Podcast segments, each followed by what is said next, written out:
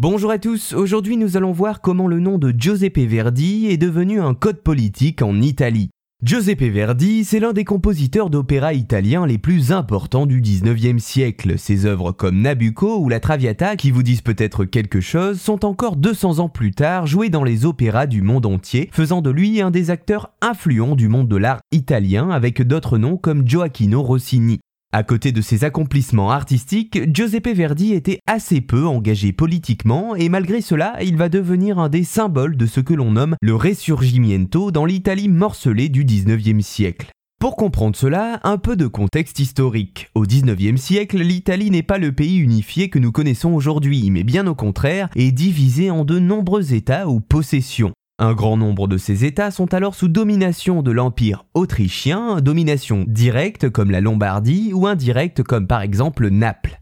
Ce que l'on nomme le Resurgimiento, c'est en français la Renaissance, qui vise de la part des Italiens à unifier l'Italie et à s'affranchir de la domination autrichienne. Et c'est à Milan, encore sous l'occupation autrichienne justement, à partir de 1859, que vont commencer à apparaître sur les murs de la ville des inscriptions où l'on peut lire Viva Verdi, Vive Verdi en français. Le compositeur était effectivement dans les parages, notamment pour les représentations de ses œuvres à la célèbre Scala de Milan, mais ses graffitis d'époque dépassent la simple manifestation de joie autour de Giuseppe Verdi. En effet, en Sardaigne, le roi de l'époque, qui se nomme Victor Emmanuel II, milite pour la réunification des peuples italiens, mais la censure autrichienne sévère à Milan empêche alors les partisans de la ville de manifester leur enthousiasme à ce sujet.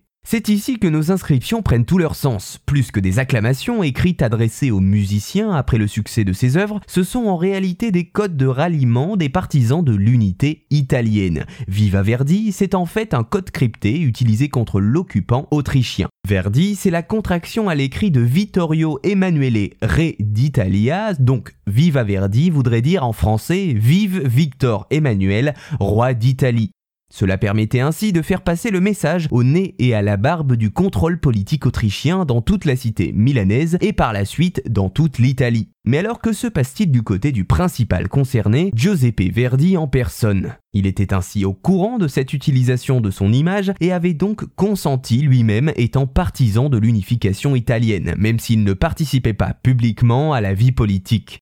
De Milan, ce code s'est alors transmis aux autres États italiens et deviendra un symbole de ce risurgimiento, Viva Verdi se transformant en credo à côté de phrases comme Viva Italia. Ainsi, bien que l'artiste ne soit pas militant engagé, Verdi autorisa l'utilisation de son image et de ses œuvres dans le processus de réunification de la péninsule italienne, devenant un symbole de ce dernier. Voilà, vous savez maintenant pourquoi le nom de Giuseppe Verdi est devenu un code politique en Italie.